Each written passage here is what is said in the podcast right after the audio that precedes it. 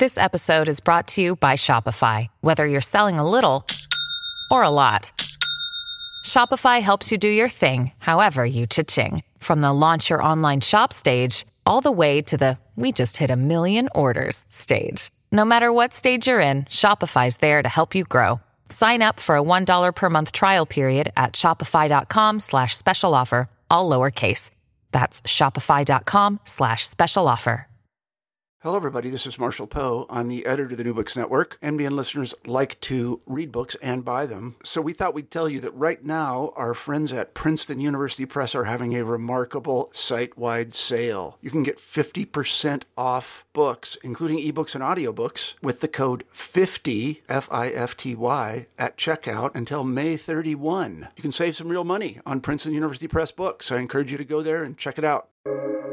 Welcome to the New Books Network.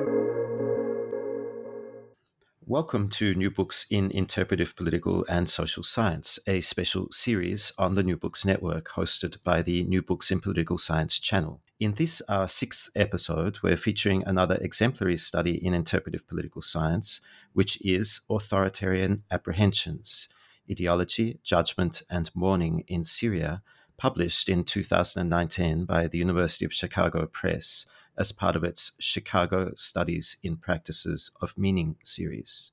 The book's author is Lisa Wedeen, the Mary R. Morton Professor of Political Science and the college and co director of the Chicago Center for Contemporary Theory at the University of Chicago.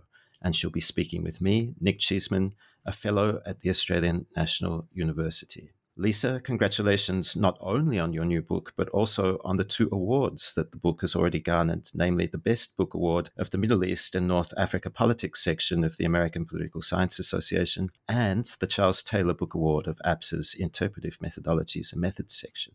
Thank you very much for having me on the program. Lisa, this is your second book on Syria. The first, Ambiguities of Domination, which was published two decades earlier, has by now earned the status of a recent classic, a book that has had a profound effect on how we've come to think about both the tasks and methods of political science, particularly in its interpretivist variants. So, how do you see your new book as at once building upon and also outwards from its predecessor?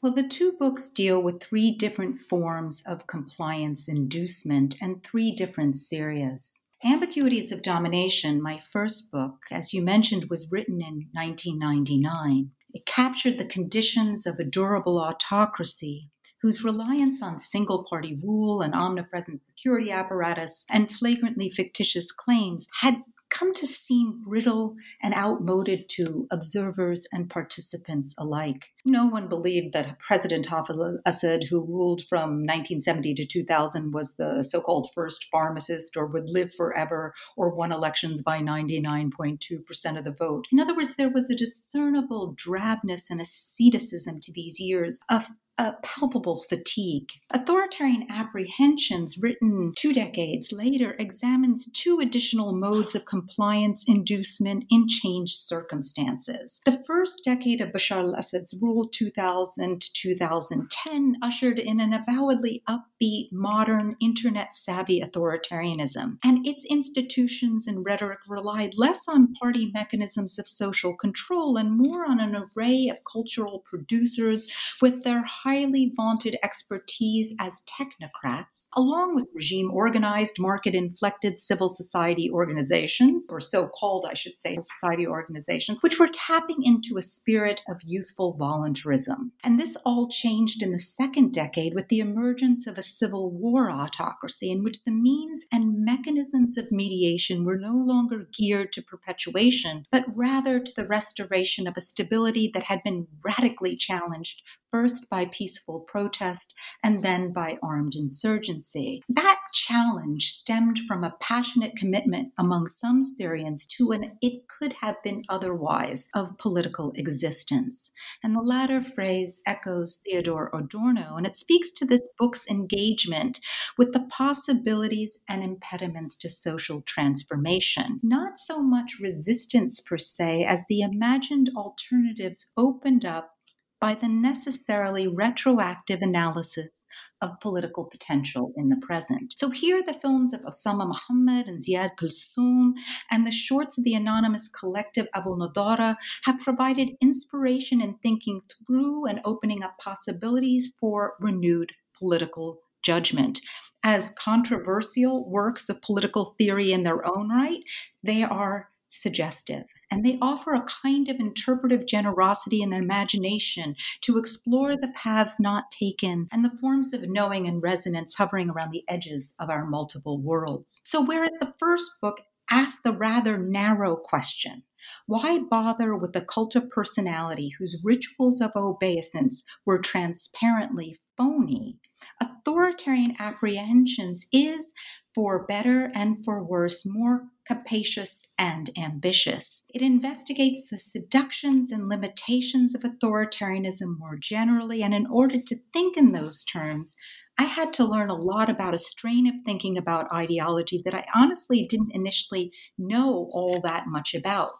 I came to read voraciously in the culturalist Marxist tradition and considered ways we might repurpose ideology for the present. Now, much of the academic work on Syria in the discipline of political science, as you know, tends to focus on coercive aspects of regime survival or the political economy of the country. And indeed, in the context of the uprisings, work focused on the revolution tended to ask why the uprisings happened when it did and why a primarily peaceful protest movement devolved into a bloody civil war. There was another body of important work that has given voice to the experience of living under authoritarian rule in Syria, and much of this work was written by and about journalists, artists, refugees, migrants, activists, and former prisoners, many now living in exile. And my book, while crafted in appreciation of these writings, is different. As a work of interpretive social science, authoritarian apprehensions is an effort to contribute to an ongoing theoretical conversation about authoritarianism by drawing attention back to the importance of ideology in the cultural Marxist understanding of that term. In other words, to modes of interpellation, the complexities of political address, the fact of ambivalence, and the underlying investments in fantasy that are impervious to and even sometimes reinforced reinforced by criticism. And the book also considers the openings for political judgment, and it's an engagement with the potentialities inherent in proceeding through the long process of mourning, of gradually coming to terms with the enormity of the Syrian calamity. So basically, my book this book is an effort to repurpose ideology for our present, and it asks how has the Syrian regime been able to bear the brunt of the challenges raised against it? And what does the Syrian example tell us about the seductions of authoritarian politics more generally? So, you speak about the cultural Marxist traditions that you are reading in and thinking with. And one of the characteristics of your work that was striking to me is your attention to ideology as form. It seemed to me that what you don't want to do is try and make a causal claim about the part that ideology is playing in all of this, as some scholars in the orthodoxy of political science would choose to do, but rather think about ideology as having an orienting role of some sort. Can you address the quality of ideology as form and perhaps also from there go to how it relates to what you refer to as the logic of disavowal, which is captured in this formulation of I know very well, nevertheless? Those are really helpful questions. And, and you're right to point out that ideology, in the sense I use the term, works through seduction, arousing fantasy content while simultaneously diffusing it and smoothing out contradictions. It helps manage collective anxieties and socio political incompatibilities by providing mechanisms that allow dissonances to be contained, displaced, and disavowed. And I want to take each of these in turn or separately. So, as containment, all of these are part of understanding ideology as form, as opposed to simply through its content. So, as containment, ideology operates by making what are essentially social and historical anxieties seem natural and inevitable, gratifying desires largely to the extent that they're kept in check. And ideology also works as displacement, in which unbearable fears are relocated onto a new object, allaying anxieties by transferring unacceptable attributes onto a fantasy other. Conspiracies of national undoing that put so called terrorists at the heart of the problem or projections of in group violence outward. These are some processes of displacement which were frequently at work helping organize or orient collective life in Syria's authoritarian circumstances. And of course, there are many parallels elsewhere. And ideology operates, Nick, as you pointed out, and I think this is the most interesting part of ideology as form, frankly, as disavowal. The theorist Octave Mannoni noticed how people would rationalize their lives, acknowledging and disavowing simultaneously. Now, the phrase, I know very well and yet nevertheless, je sais bien mais quand même, exemplifies this mode of disavowal, a distancing from accountability that has implications for politics. In the case of Syria, the disavowal typically worked like this I know very well that the regime is incorrigibly corrupt, and yet, nevertheless, we can build government sponsored civil society organizations that truly empower citizens. Or I know very well that there's no going back to the way things were before the war, and yet everything will resolve itself as easily as biting into a zucchini. Kuseye. That's a Assyrian term.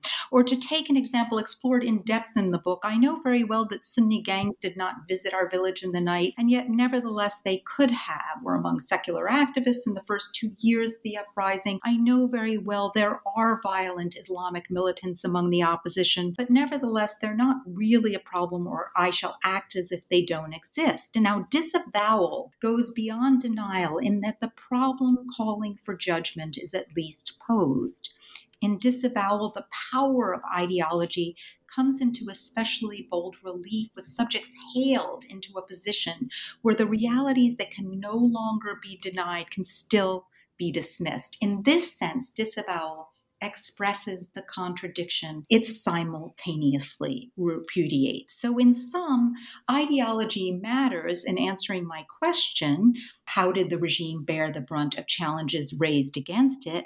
Ideology matters in cultivating citizens' attachments, and it works not only through outright belief, but through mechanisms that complicate belief and unbelief. It can generate ardent loyalty, but also ambivalence. And in the case of Syria, this ambivalence, that toggle between desires for reform and the attachment to order, helped the regime recalibrate its relationship to rule as you also, I think, were alluding to, the term ideology has a long and vexed history. I use it here not to refer to a party platform or a distinct doctrine, although it can be made manifest in discrete documents. And instead, following this cultural Marxist tradition, ideology refers to embodied, affectively laden discourses that are conveyed in part acephalously through everyday activities understood not simply as content, but also as form and undergirded by fantasy investments that prove sticky. Ideology has identifiable material and structuring effects. Could you give an illustration from the book of those everyday activities and how ideology does its work as form? So, we can think about the ways in which authoritarian rule in Syria was long standing and its stabilizing effects entrenched by the late 1980s, and its neoliberal variant began gradually to emerge in the 1990s with selective economic reforms, followed by ambitious privatization initiatives. And in that context, in Syria in the 2000s, circles of privilege expanded and contracted at the same time, resulting in countervailing tendencies that congealed some differences. The gap between rich and poor widened, with more people appearing more prosperous, producing new bases for inclusion. Access to information technologies, I'm just giving you a little context for some of these examples, increased possibilities for travel, an expanding circle of financial and social networks reflected in the first family's exemplifications cosmopolitan living and a growing familiarity with urbane tastes, if not necessarily the means to indulge them, these quotidian novelties constituted an important shift. In that context of introducing some measure of economic reform and playing catch up in the glossies with global trends, the professional managerial elite broadened to include global advertising's local subsidiaries and members of Syria's regionally successful celebrity conscious drama community. And the latter could be called on to produce messages celebrating a modernity that performed both on and off the screen a version of the good life consonant with the one being exemplified by the regime. So, in exploring the limits of rebellion and the seductions of status quo conventionality, my book shows how the Syrian regime managed to produce a silent majority of citizens invested in stability and fearful of alternatives. In doing so, I argue that what might best be described following Lauren Berlant as an ideology of the good life operated among key metropolitan populations to organize desire and quell dissent. Now, there's a content to this good life. Syria's good life entailed not only the usual aspirations to economic well being, but also fantasies of multicultural accommodation and a secure, sovereign, pride inducing national identity. These visions and inducements to compliance in the first decade of President Bashar al Assad's rule, unevenly saturating and in flux, defined the terms in which neoliberal autocracy was created, sustained, and in the context of the uprising, reconfigured in reviving the concept of ideology, not simply in terms of the content, which of course matters and is tethered to the form, I also am requiring an acknowledgement of the complexities of ideological address. So the point here is in part that ideology operates as a set of repetitive socio political interactions. And in the context of being interpellated, I don't necessarily have to buy into the idea that the first family really has my best interests in mind or that their image of a first family mimesis is the one that I want to sign on for. But nonetheless, there is a way in which these kinds of socio political interactions, the images produced, ends up having a kind of importance or influence, even if one doesn't necessarily believe in the images being put forth. So that one can think, well, the first family may not be as benevolent as I thought it would be, but nevertheless, they're the best we can have. Uh, there can be in the years leading up to the uprising, this dynamic of being able to not necessarily believe all of the content, but nevertheless take on some of the aspects of smoothing out inconsistencies or displacing anxieties onto fantasy others, like Sunni gangs, or the kinds of examples of disavowal I gave you at first, really did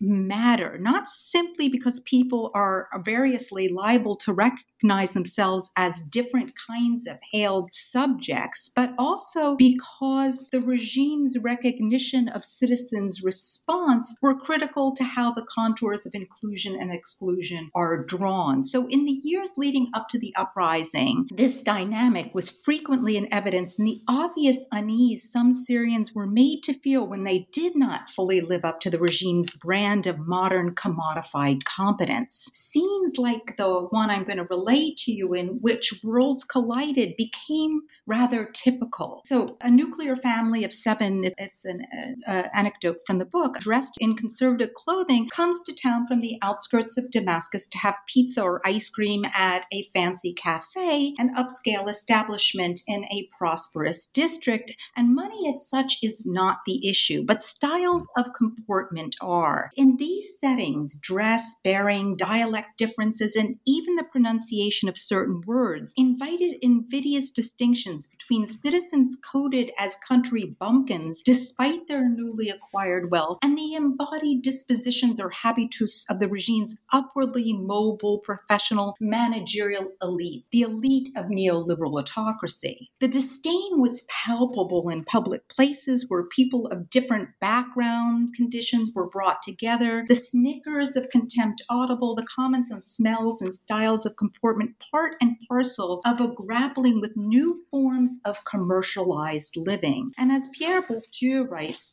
those who presume to join the group without being the product of the same social conditions are trapped, whatever they do, in a choice between anxious hyper identification and the negativity which admits its defeat in its very revolt. So mm. Bourdieu's describing working class aspirations and aristocratic forms of cultural capital in Europe, but by contrast, the image making strategies opted for in the Syrian case combined a globally recognizable imprimatur of name brand chic with a long-time, largely Sunni bourgeois sense of urbane decorum, compensating for the regime's parvenu origins in the hinterland. But the theoretical point is nevertheless the same. A collusion between regime and market in Syria produced a set of mechanisms for inviting and signaling membership, disseminating the standards through which alternative choices for everyday existence, such such as conservative clothing, intensified practices of piety, and large family size were deemed inferior. And this social judgment registered in the 2000s in the dissemination and enforcement of the new official aesthetic as opposed to the party wooden pamphlets of old operated as the allegory of interpellation that Althusser put forward. And I can say a little bit more about that, suggests to dismiss, ignore, disparage other ways of being in the world. So what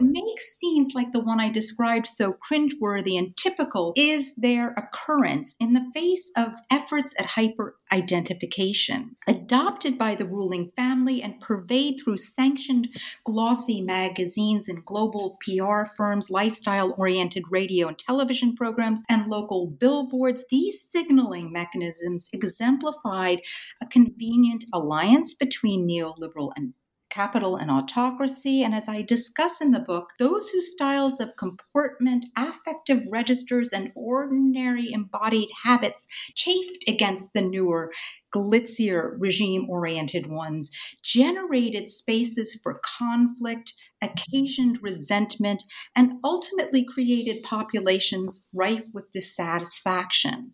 So, practices of rejection, including micro processes signaling disdain and disrespect, being coded as backward, for example, diminished what otherwise might have been earnest, if sometimes embarrassed, pursuits of inclusion into the existing system. And as scholars of social movements and of Civil War grievance note, it's not these conditions in and of themselves that cause change, but they do describe sites of disaffection disposed towards some degree of activism, often independent of parameters such as wealth or simple economic well being. In Syria, these scenes of encounter suggest the background conditions for what became a clarion call for dignity, a political ethical claim both castigating the regime for its moral and material corruption and demanding recognition of humans' non instrumental intrinsic worth.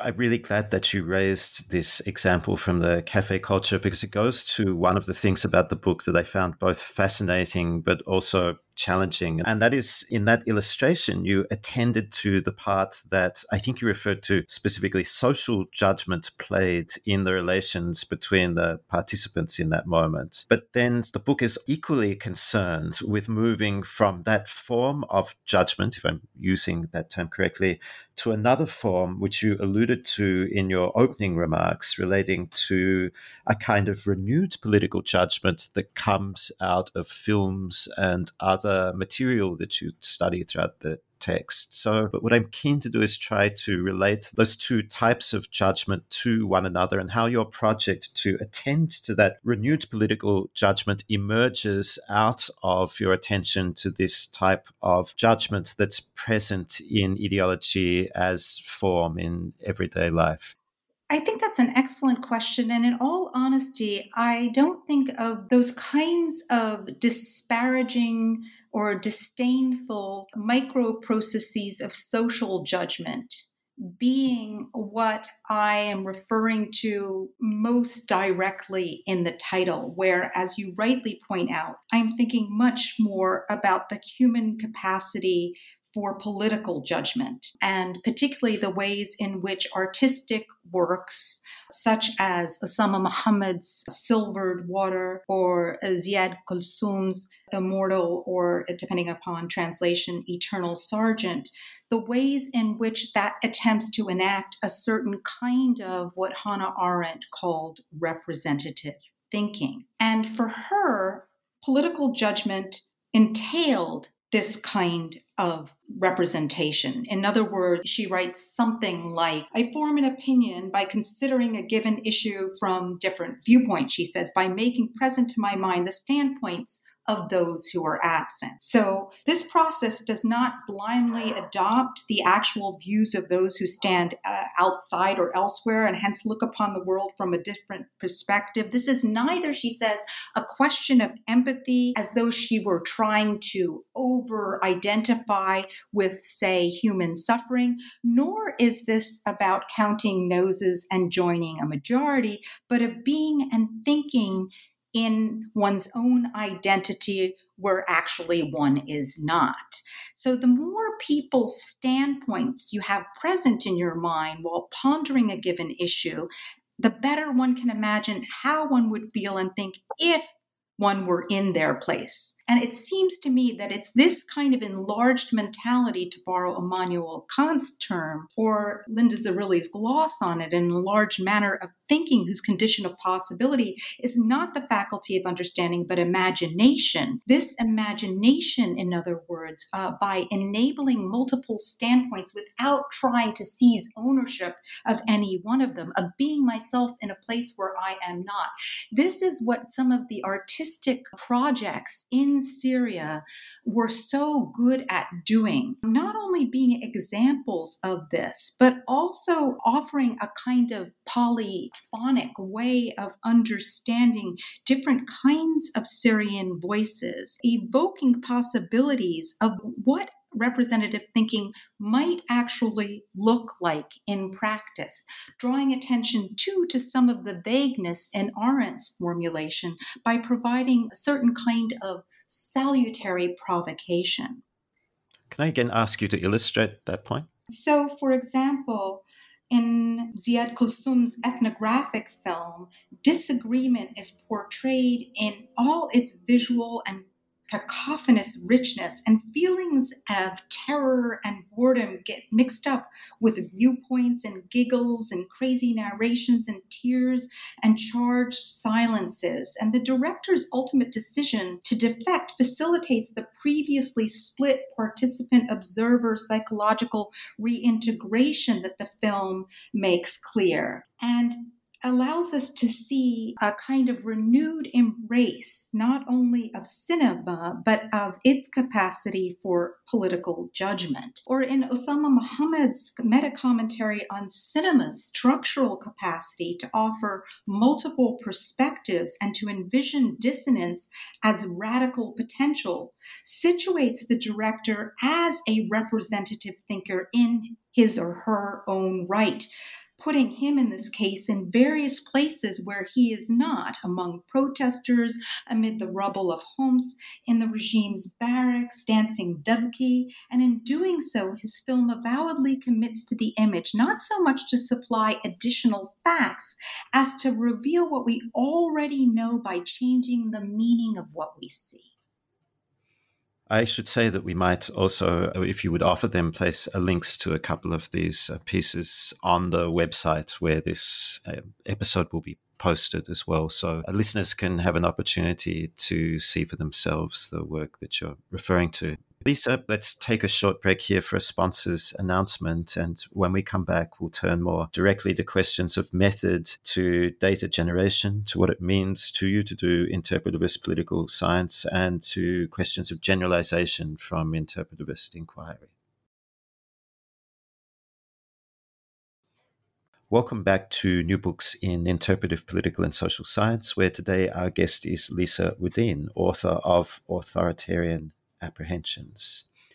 So, We've spoken a little bit about the category of neoliberal autocracy and some of the characteristics and aesthetics of that neoliberal autocracy in Syria that inform your thinking and writing in the book. And one way that you characterize this regime type, which was uh, tremendously useful for my own understanding, is that it simultaneously structures reticence and political participation. That's to say that the logic of disavowal is incorporated into structures, structuring of reticence and political participation. Do you have any examples from the text also that we could offer listeners that they get a better sense of how that relationship between reticence and participation is working? Yes, thanks very much, Nick, uh, for pushing me on this a bit more.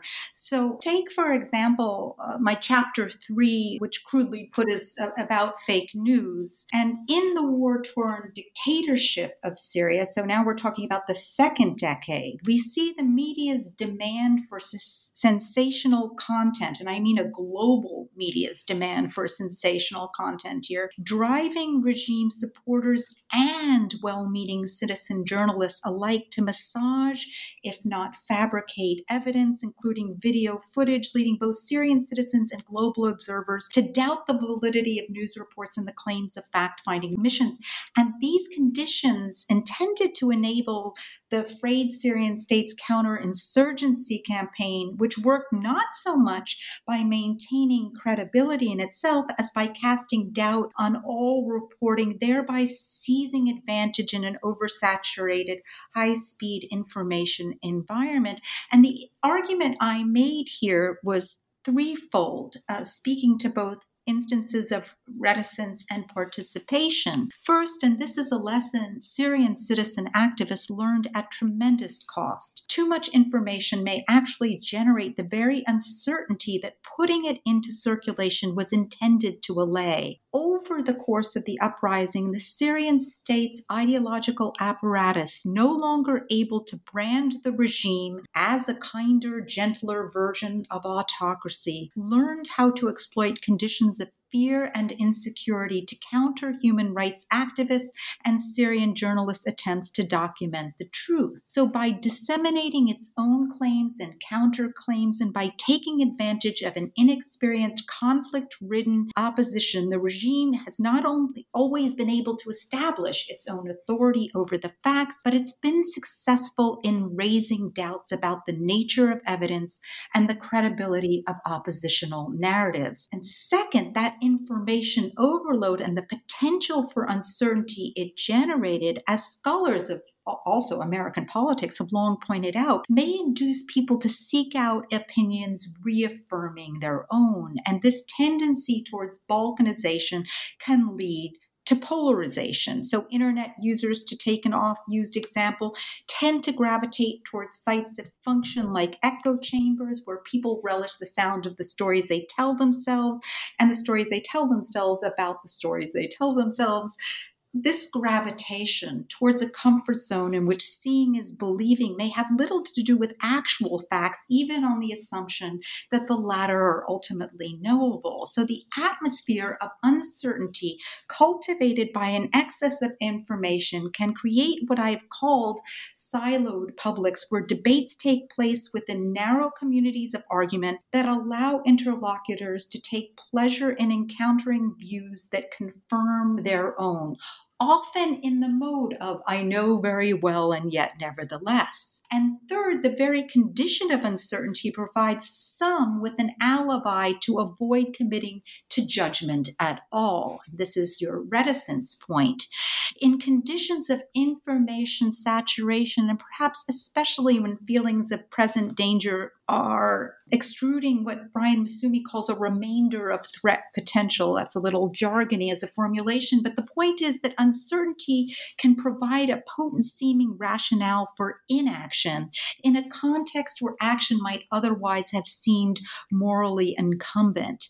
Of course, in the current context of massively intensified violence, reasons for hunkering down and staying safe overwhelm. But in the first years of the uprising, this recourse to non judgment mattered. A self satisfied ambivalence, and ambivalence is a key concept for me was nurtured by an atmosphere of doubt that justified political paralysis, withdrawal, and disavowal, particularly among the professional managerial elite, including cultural producers. Their silence, I argue, helped the regime to navigate the changing circumstances of its rule. Lisa, you wrote this book, you say, with a sense of solidarity with Syrians, not solidarity in a hackneyed sense of the term, but solidarity that accommodates disagreement, judgment, anger, surprise, and even revulsion.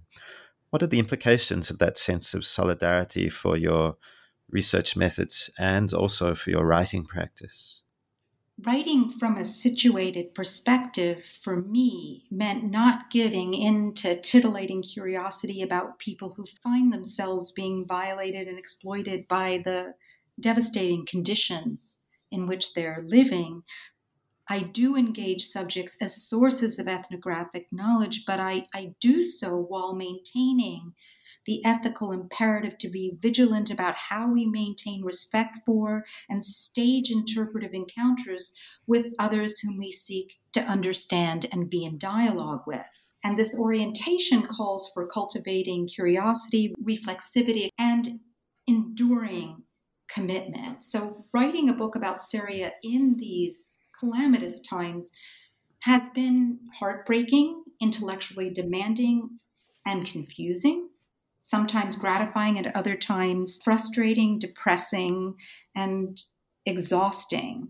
One thing that I didn't do was produce a book quickly as the uprising began to unfold in 2011.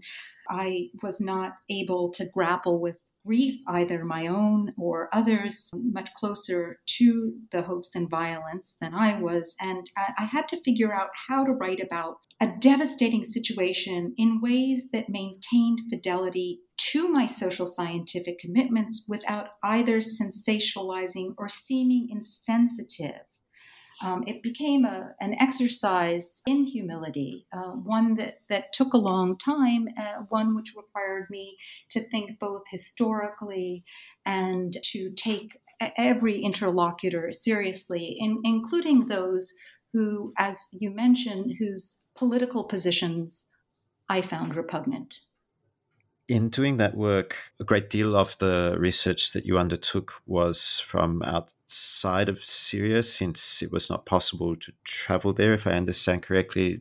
One level, the book then is a multi sited ethnography. You work across a number of countries and a variety of media, some of which we've already heard about. Was that largely a response specifically to the fact that it wasn't possible for you to do the field work there after 2011 or from the outset were you interested to do work on a book that would call for this different sense of field site and a different sense of temporality say from its predecessor?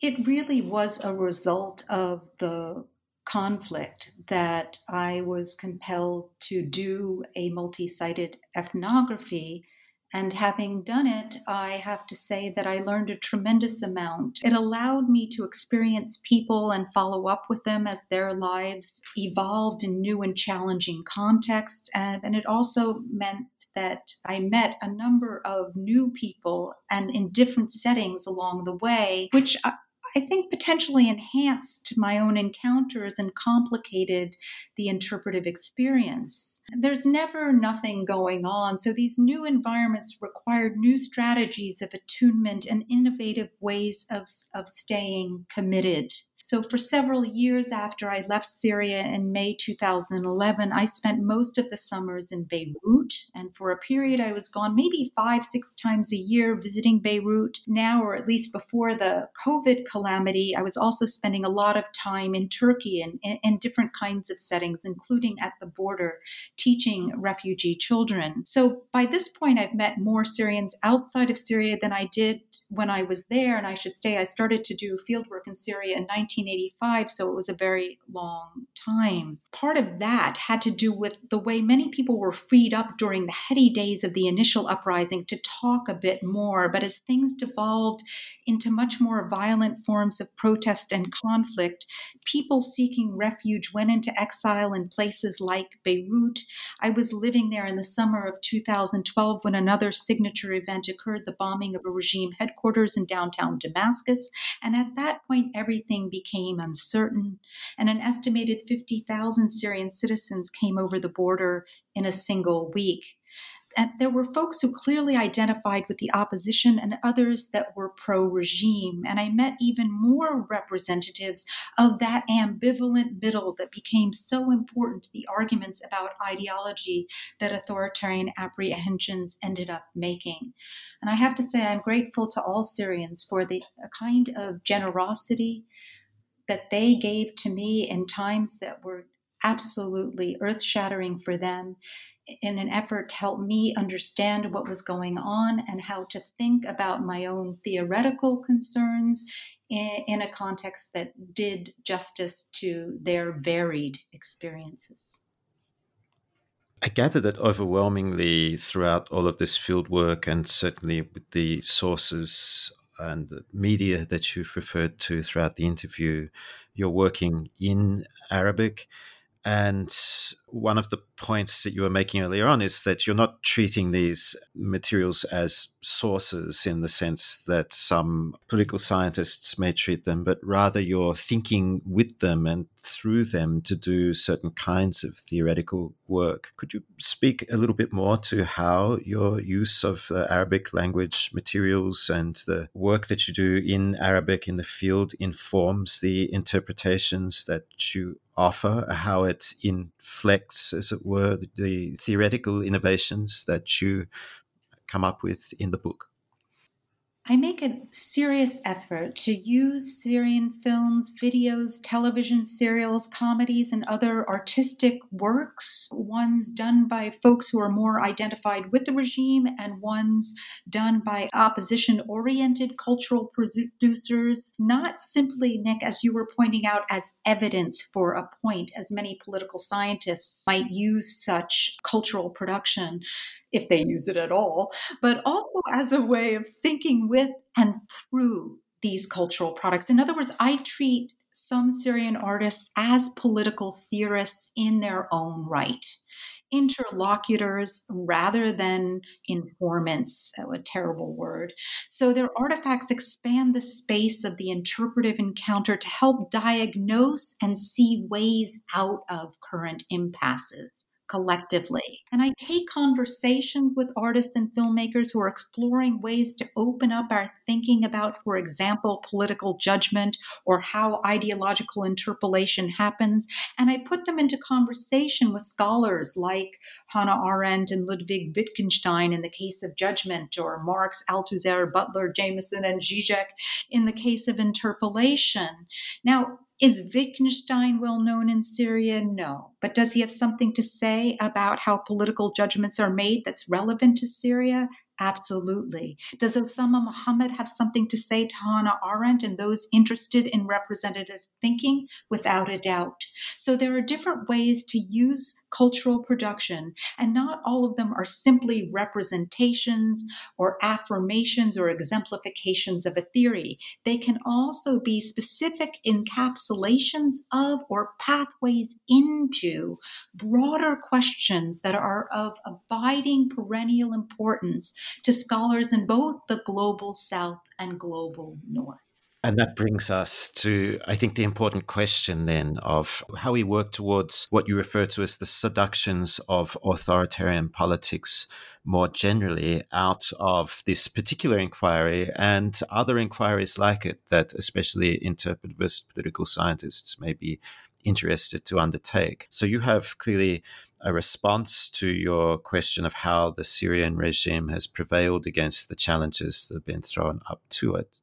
But then, how do you work towards generalization? Um, how do you get at this question of what we can learn about the seductions of authoritarian politics more generally from your inquiry into, for want of a better way of putting it, the Syrian case?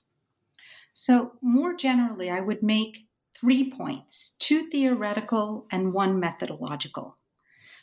First, because Authoritarian Apprehensions is a book about ideology that is designed to think about ideology as form, about how ideology structures life worlds and is materialized in social activity. My claims are meant to be abstract enough to travel. They're very portable. And second, the book is deeply concerned with political judgment and possibilities for representative thinking. That, I think, also travels well. Third, I want to think methodologically about the artistic practices I study in the book. As you point out, this is not simply as evidence to underscore a point, but as theoretical openings that come about by placing interlocutors in conversation with other theorists to imagine roads not traveled. And this is what I noted before about capturing the elusive political otherwiseness to how things are, considering alternatives that challenge conventional ways of thinking and being in the world. Those three things the efforts to repurpose ideology for the present by privileging form, the concern with political judgment and the possibilities for representative thinking, and the treatment of Syrian cultural production as political theory in its own right. These interventions, I think, have general portability both conceptually and methodologically. And with that said, certain aspects of the book that might be portable are still time sensitive, like the seductions of autocracy, like the ways in which neoliberalism waxes and wanes. Has neoliberalism become less important than it used to be? If so, what are its lasting effects? How do we see its traces over time? These are questions that have come to the fore for me in the aftermath of the book. What versions of marketization are with us for the near future, and what's the difference between the neoliberal and capitalism? These questions are to some extent explored in the book, but they are time specific. As a general proposition, I don't think you're ever going to have a social world that doesn't include ideology, however. There will always be discourses, discourses undergirded by fantasy investments that take a consistent form independent of specific and important content. To put it differently, the form of ideology as containment, as displacement, as disavowal is general and expansive, but the specific conditions and contours of neoliberal autocracy are of the moment. And even there, there is portability. There are other neoliberal autocratic regimes that operate within these kinds of contradictions, for example. Those contradictions need not cause conflict or enable stasis, but they are part and parcel of what makes neoliberal autocracy specific. So there are lots of moments of generalization and generalizability in the text, and I hope that our previous conversation has helped to make some of this clear. Maybe it's helpful a little bit to do a, a bit of enumeration here and suggest the following. First, Beyond the barrels of the gun and the confines of the torture chamber, regimes are able to design and take advantage of circumstances in ways that showcase how ideology matters. And ideology matters not only in generating belief or ardent loyalty, but also in creating ambivalence. Ambivalence, that toggle between attachment and desire, can be crucial to the maintenance of status quo conventionality. Second, Ambivalence doesn't simply reference cognitive states, but also affective dispositions, demanding an account of attachment and desire that grapples not only with discourses or ideological content, but with form and the fantasy investments that prove, as I suggested, sticky, even when they're self consciously repudiated. Third, interpellation. And this we didn't really say that much about except through example. That sense of being hailed or addressed is unevenly saturating and in flux. Not everybody is interpellated in the same way. the mechanisms of interpellation need not be direct or believable in order to be potent, for people can believe something and not believe it at the same time. And people can have interests that are incoherently related to one another, so that my feminism is in contradistinction or contradiction with my desire to look like Twiggy the model. These forms of interpellation are complex. The same message can speak to different addressees differently, but the same addressee may also experience that message differently at different times. These conundrums associated with interpellation and addressability require methodological, in my case, discursive and ethnographic attention and considerable nuance. A few other things. Scholars, in an effort to avoid romanticizing resistance, should think hard about the politics of reproduction. While it's true that reproduction places the very practices reiterated at risk, much of the important transgressive agentive work is not politically transformative, which isn't to say that it isn't significant in registering where political vitality resides or how we cope, how we flail, and stretch genres, as Lauren Berlant would suggest, in meaningful ways.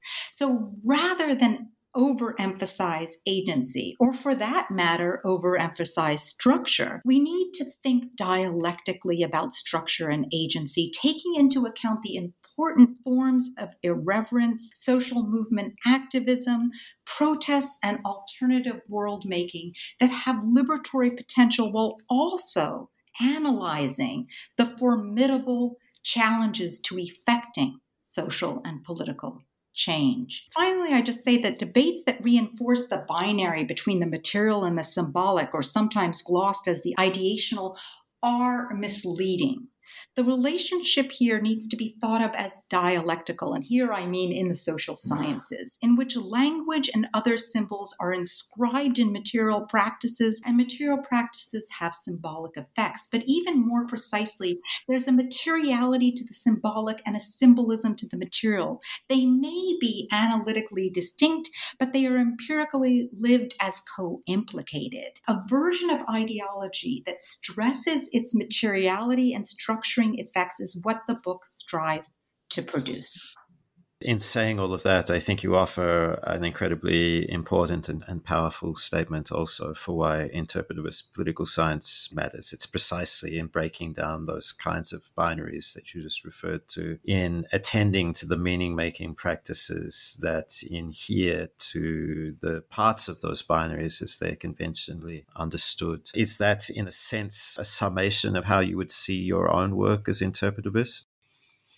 I think most interpretivists these days also do think about asymmetries of power in relationship to meaning making, about the varied forms of meaning making, which isn't to suggest that that messiness can't be mastered for narrative purposes so that one doesn't have to be overwhelmed by the messiness and eschew patterns, for example. So I would want to make sure that that was clear. Methodologically, I tend to be more uh, of a Foucauldian than I am a hermeneuticist. And it was, in fact, in doing this project that I realized how indebted Foucault was to the cultural Marxist tradition, particularly to folks like Althusser. So I think that that has been extraordinarily important to me in thinking not only about the possibilities for human innovation in relationship to meaning making, but also the ways in which those innovations often stay